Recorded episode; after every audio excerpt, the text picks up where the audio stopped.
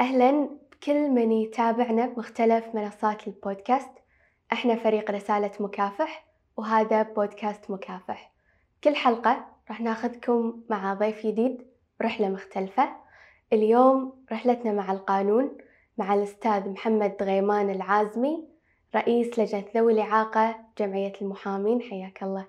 الله يحييك و... وأنا سعيد بتواجدي معكم في هذا اللقاء أو اللي يختص أكيد في الأمور القانونية بالذات ذوي الإعاقة. وأي جانب آخر حنا بعد مستعدين. أهلا وسهلا فيك. قبل لا نغوص بقانون ذوي الإعاقة ودي نسولف عن قصة تخرجك من الشريعة بامتياز مع مرتبة الشرف وممارستك للقانون. أول شيء الحمد لله الفضل لله سبحانه. ولكل مجتهد نصيب و... وطبعا تخصص الشريعة اللي أنا دخلتها الفقه وأصوله يعتبر التخصص هذا تخصص قانوني من جميع الجوانب سواء من الأحوال الشخصية أو من الجنايات أو من قانون القضاء أو من المعاملات المالية يعني هو القانون أساسه طبعا هذا السؤال يولد بعض التساؤلات أو الإشكالات اللي يقولون أن الشريعة ما لها شغل في القانون هي الأساس للقانون والقانون اللي نراه أمامنا يعني سواء في الكويت أو في الدول العربية أو من الدولة اللي أخذنا منها القانون طبعا بالكويت ومصر بالذات لأن قانوننا واحد إحنا ماخذينه من من فرنسا. طبعا فرنسا في سنة 1788 تقريبا جاءت حملة نابليون إلى مصر. في أثناء هذه الحملة أخذ الموطأ مال مالك بن أنس وهو على المذهب المالكي وسوى مدونته اللي هي اسمها مدونة نابليون وأخرج منها القانون المدني الفرنسي إلى هذه اللحظة وهو وفقا للشريعة الإسلامية وأيضا باقي القوانين. يعني معناتها أساس القانون وكلية الحقوق والقانون الفرنسي والقانون المصري والقانون الكويتي كلها مرجعها للشريعة. طبعا أنا كملت دراستي بالماجستير وقارنت بين الثلاث قوانين وكل القوانين اللي هي سواء الإنجليزي أو الفرنسي. كل القانونين هذا الاثنين ياخذون من الشريعة الإسلامية. بس أحيانا تختلف لو نتكلم على مجال الجنايات ممكن تختلف يعني طريقة تطبيق العقوبة. لو نضرب مثال على عقوبة القتل العمد بالشريعة القصاص. المقصد منه شنو؟ إزهاق الروح. بالقوانين الثانية قالوا لا نبدل الأداء واللي هي شنو؟ الشنق أو الإعدام عن طريق الرصاص. هذا تقريبا اختصار يعني إحنا ما رحنا بعيد الشريعة هي القانون والقانون هو الشريعة. جميل جدا. إنزين دام سولفنا عن الشريعة والقانون فنروح الحين حق القانون اللي بشكل عميق. نبي نسولف عن جمعية المحامين. طبعا انضمامك لها والعضوية فيها ونشاطك داخل الجمعية إلى أن ترأست لجنة ذوي الإعاقة. آه، تمام. بالنسبة لجمعية المحامين هي البيت المحامي وأي محامي ياخذ الكرنيه أو يقدم على العضوية عن طريق الجمعية. يعني ما في محامي إلا ياخذ الكرنيه عن طريق جمعية المحامين. فهي بيت المحامي وملاذ المحامي الأول والأخير. طبعا في بداية دخولي اللجنة ذوي الإعاقة. طبعا أكيد أني ما دخلتها بالصدفة. في لجان في يعني بعض اللجان اللي يعني شغالين فيها لنا نشاطات. ولكن البداية كانت مع لجنة كانت لجنة وبعدين صارت مركز يعني ذوي الإعاقة. البداية كانت مع اللجنة قبل لا تصير مركز. كنت داخل مع مبادرة كانت تخص متلازمة الداون اللي هي الإعاقة الذهنية. فالمجموعة هذه يعني اشتغلنا وياهم وقدمنا لهم مبادرة إن اندماجهم في المجتمع ورحنا وياهم لمطار الكويت واستقبلوا المسافرين وودعوا المغادرين وأيضا دخلناهم في الأسواق سواء الحرة اللي داخل المطار أو خارج المطار يعني في الجمعيات وعلمناهم على انهم كيف يبيعون ويشترون يعني كان برنامج تدريبي للفئة هذه. وبناء على هذا الأمر قدمت اثنين من المتلازمة الداون وذلك وفقا للقانون اللي هو اندماجهم في المجتمع. وظفناهم عندنا بجمعية المحامين. وصاروا بالاستقبال عندنا بجمعية المحامين اثنين. من آه، الفئة هذه طبعا هذا يعني من باب التحفيز لهم ومن باب المبادرة من جمعية المحامين مشكورة بأعضاء آه، بأعضاء مجلس الإدارة آه، من الرئيس إلى أصغر محامي في الجمعية والأعضاء كلهم مشكورين. بعدها تشكلت اللجان في المجلس اللي بعده ومشكورين جمعية المحامين يعني زكوني كمدير عام لمركز ذوي الإعاقة. هني صار مركز. واشتغلنا يعني فترة ليل كورونا والحين آه، التشكيل الثاني للمركز يعني الحمد لله جتني تزكية من الجمعية وصرت رئيس المركز وهذا الحين تونا بادين موسمنا الجديد وإن شاء الله في أفكار وفي آه، يعني تطلعات وفي آه، خطط عمل إن شاء الله لتذليل العقبات لفئة ذوي الإعاقة. جميل جدا. راح نغوص أكثر بسالفة تذليل العقبات وودنا بعد نسولف عن آه، نظرة شوي تاريخية حق قانون ذوي الإعاقة. يعني فكرة القانون أول شيء طبعا أول قانون كان 1996 اللي هو قا... أي تقريبا. وبعده 2010 فودنا نسولف عنهم بشكل مفصل أكثر. هو تقريبا يعني نفس ما قلتي يعني من 96 أو ايا كانت السنين السابقة كان يعني تحت مظلة وزارة الشؤون. بعدها صدر قانون خاص في هيئة ذو بإنشاء هيئة ذوي الإعاقة إنها تختص فيهم آه، المعاقين. فصدر القانون آه، رقم 8 على 2010 ينظم هذه الهيئة وصلاحياتها وتكون هي آه، يعني اللي عن طريقها إعطاء آه، الهوية للمعاق وهي آه، آه، نفسها اللجان اللي تبع الهيئة إنها يعني يكون في لجان طبية إنها تأكد إعاقة الشخص سواء ذكر أو أنثى عن تشخيص الإعاقة وصنفوا الإعاقات تقريبا بشكل عام يعني على ثلاث إعاقات اللي هي ذهنية وتشمل تحتها كذا إعاقة وإعاقة جسدية تشمل تحتها كذا إعاقة وكذلك الإعاقة الحسية أيضا تشمل تحتها كذا إعاقة. وصنفوا الإعاقات فيها إلى شديدة ومتوسطة وبسيطة. وكل آه، إعاقة لها بعد أيضا تصنيف. هل هي مؤقتة يعني بمعنى عام أو دائمة؟ أو آه، يعني تستحق إن بعض الإصابات أغلب الإصابات الشديدة تكون دائمه يعني المفروض مو كل سنة يسووا لها لجنة وفحص وهذا. خلاص هذه دائمه ولكن في بعض الإعاقات يطلبون يعني بال بال بالسنين الفايتة انه يسووا له مثل ما تقول لجنة وإعادة تقييم هل ظل على الإعاقة أم تغيرت. لأن في القانون نفسه يقول لك الإعاقة, آه، يعني لو نسأل سؤال الحين على السريع نقول هل الإعاقة تبقى على طول ولا ممكن آه، تزال الإعاقة؟ أكيد أنها ممكن تزال وممكن تبقى. يعني السؤال يحتمل إجابتين.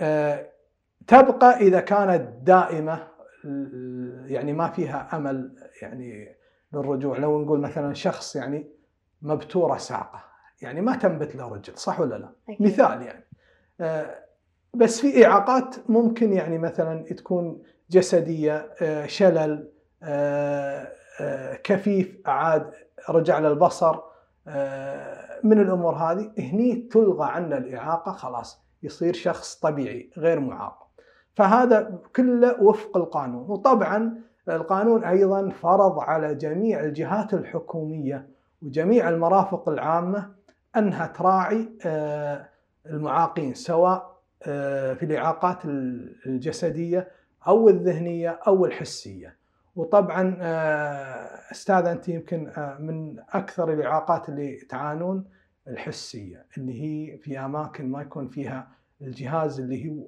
تقرين منه أو إذا كانت الإعاقة للصم والبكم ما في لغة الإشارة.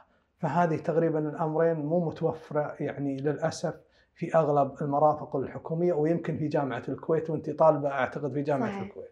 فعلا يعني هذا بشكل عام القانون وطبعا في عقوبات للي يتعدى على آه، آه، المتولي الرعاية أو من الخارج أو ايا كان. جميل مميزات القانون وايد وخلت الأغلب يعني مثلا باعتقاده مثلا أنه هو مستحق لهذه الإعاقة فوايد قضايا صارت على أشخاص ترفضهم الهيئة بينما يعيد لهم القضاء حكم آه، شهادة الإعاقة. فنقدر نسولف عن هالأشياء هذه مثل العين الوحدة وبعض الإعاقات؟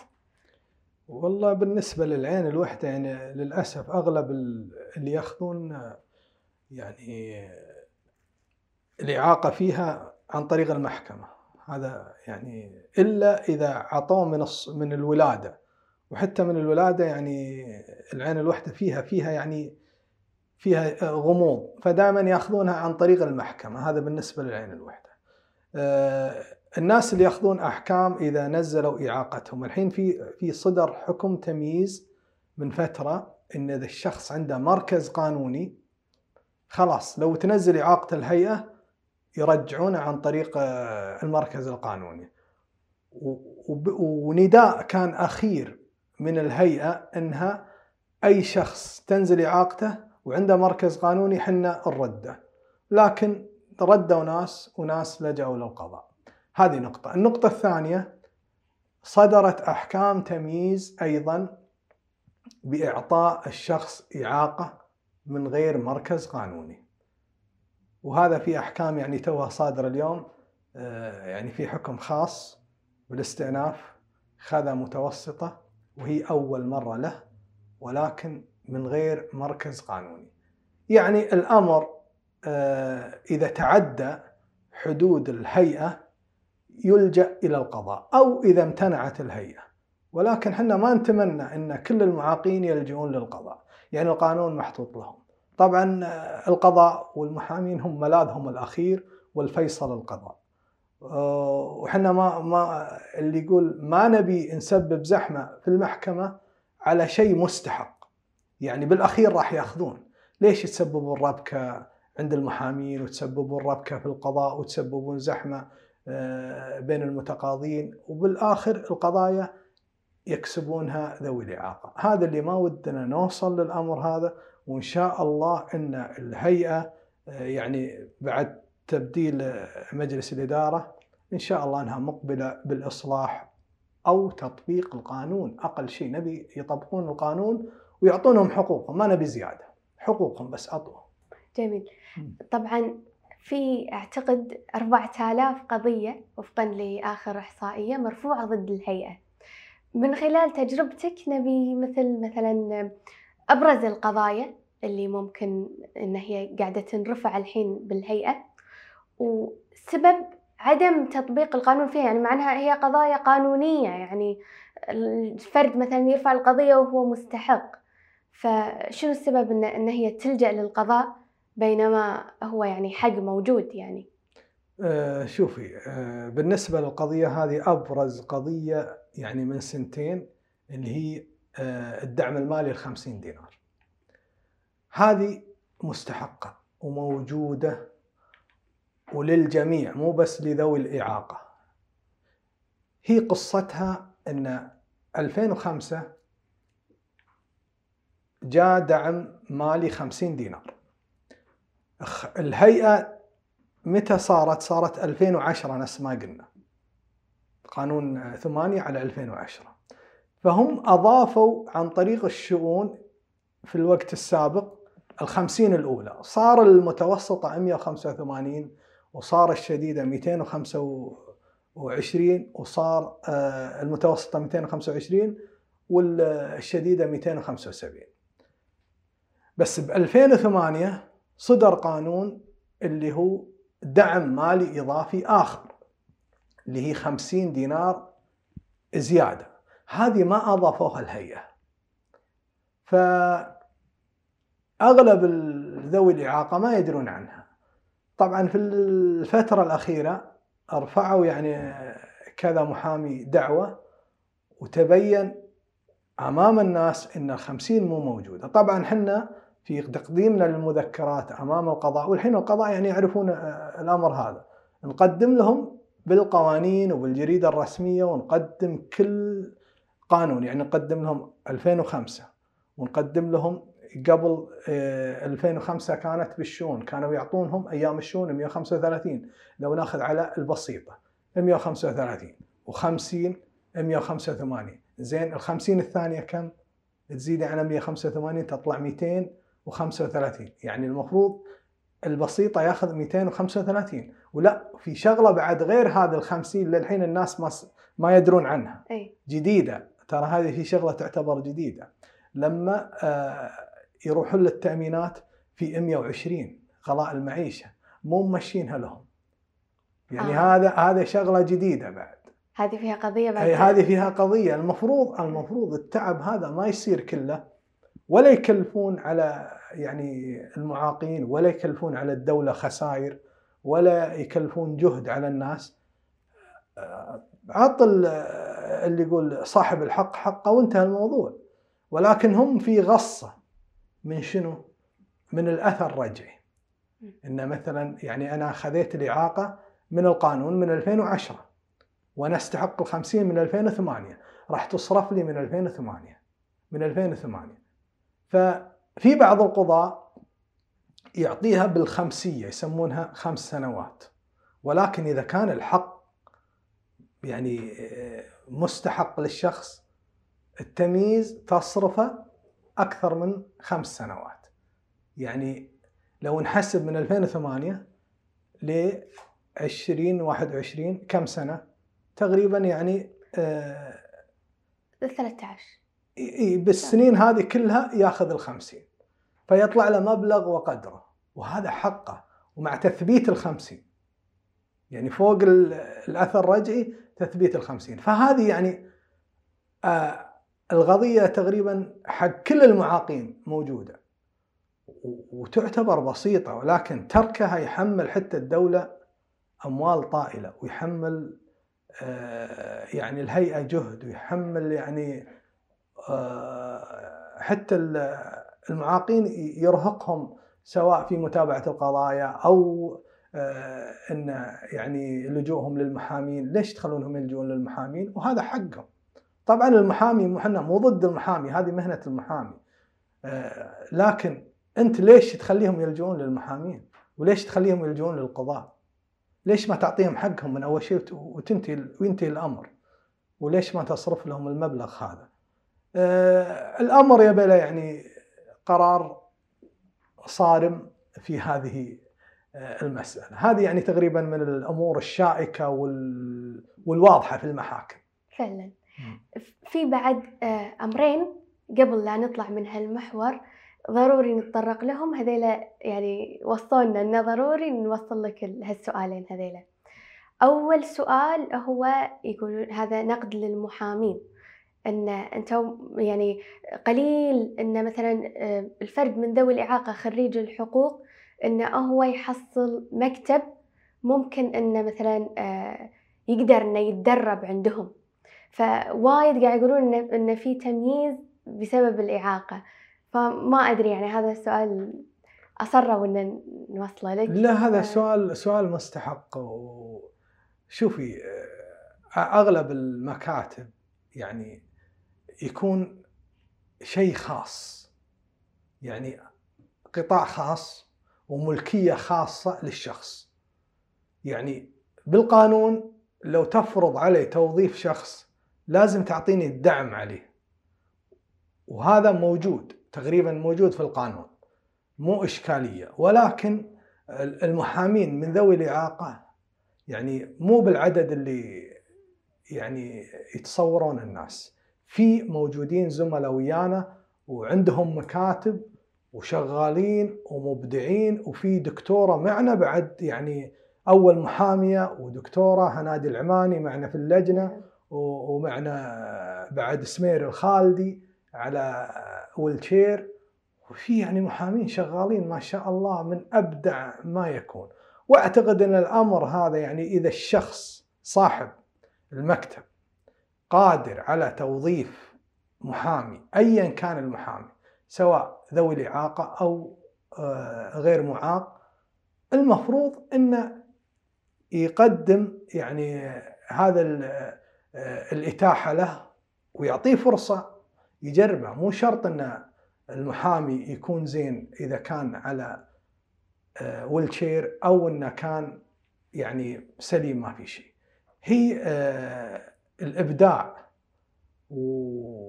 والأمور القانونية تكون في الممارسة وفي إصرار الشخص على إنه يسعى وراء القضية ويجهد إلى أن يأتي بالحق وأن يقدم كل جهد ووقت لتحقيق الهدف المطلوب منه في أي قضية.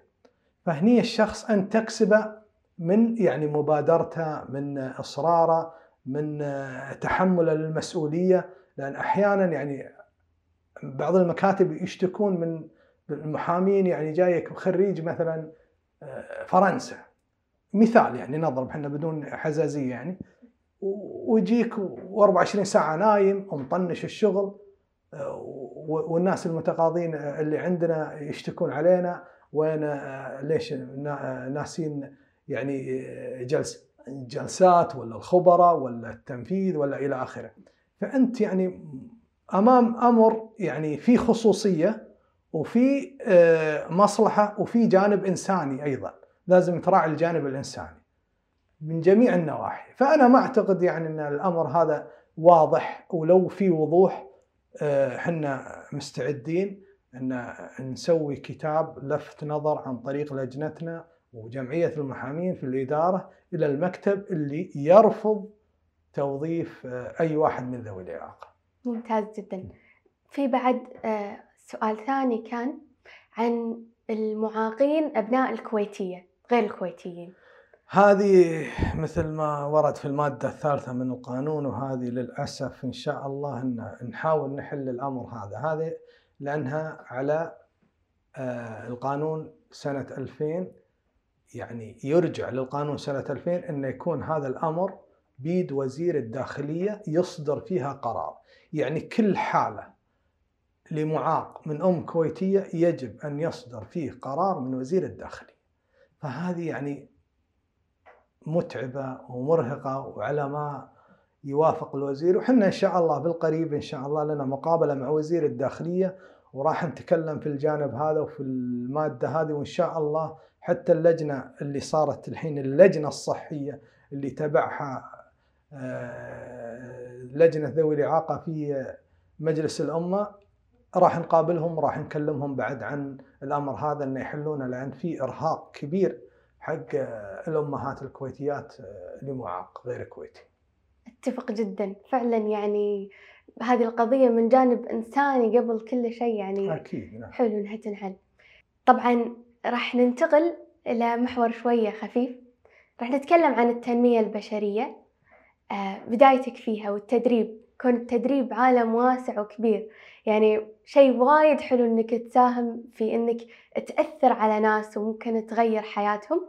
بالإضافة إلى آه، أثر هذا المجال على مجالك كمحامي. آه، بالنسبة للتدريب طبعا لازم نفرق بين التعليم وبين التدريب.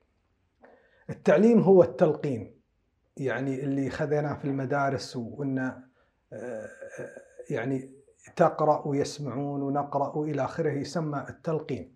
التدريب اللي هو تقريبا عملي ولو نضرب أقرب مثال مثلا معهد التدريب التطبيقي إنه يكون شغل آه، عملي أكثر.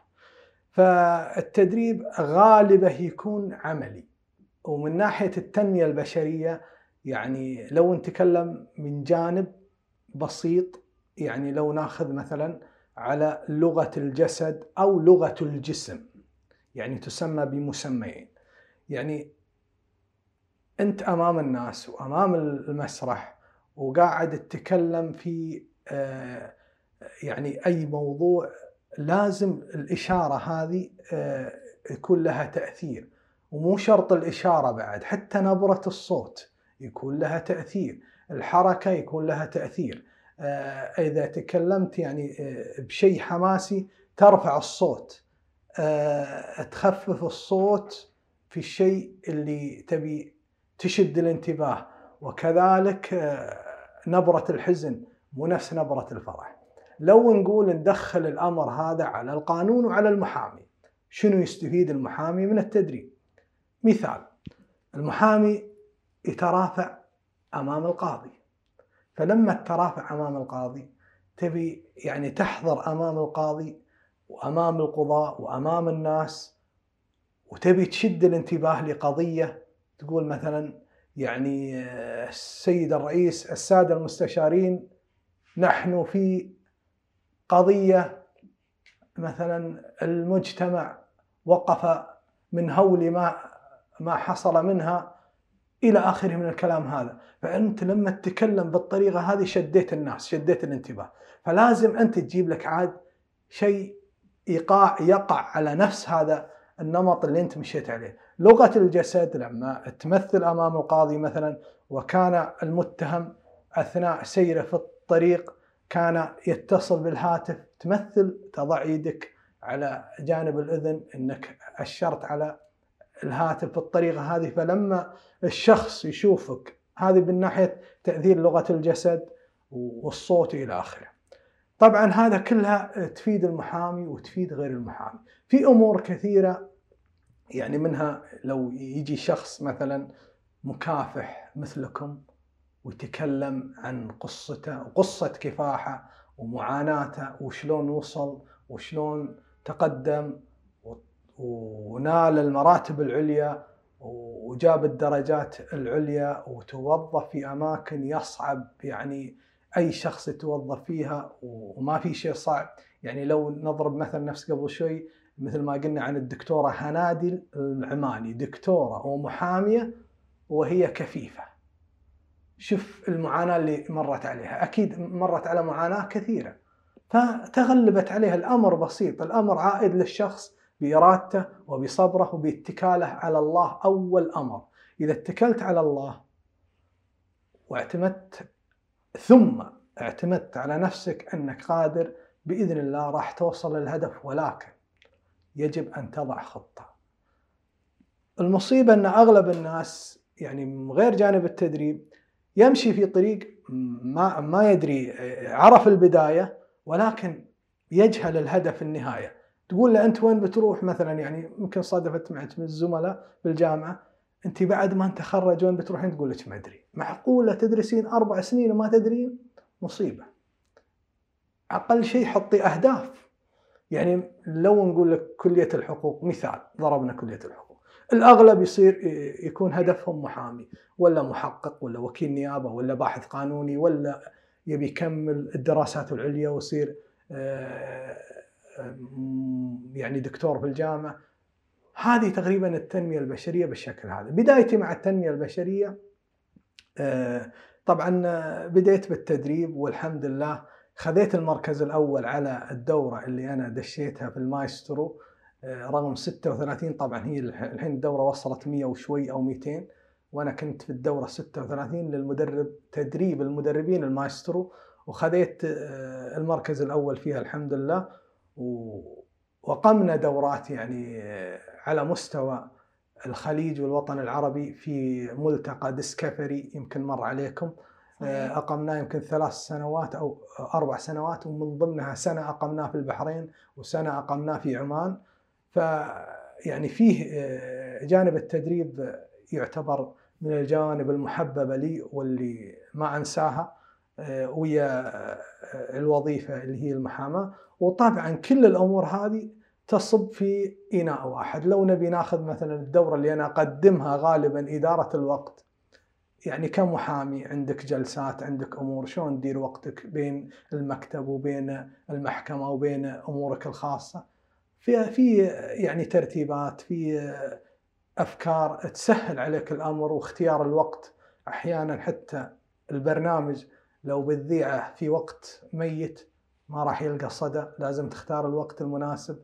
كل الأمور هذه تجي من التدريب والتعليم لأن في الناس يعتبرون فئتين.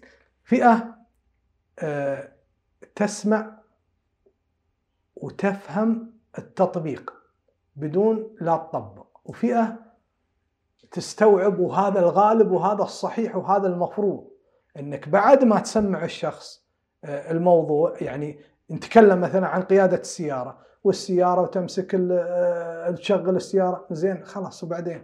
خلني أجرب السيارة خلني أجرب القيادة صح؟ صحيح. هني طبقت النظري عملي فصار التدريب على القيادة. فهي يعني بالطريقة هذه. والتدريب يعني جانب ممتع وفي تأثير مثل ما قلت. رائع جدا. أنا أتفق جدا جدا جدا بهالنقطة اللي قلتها.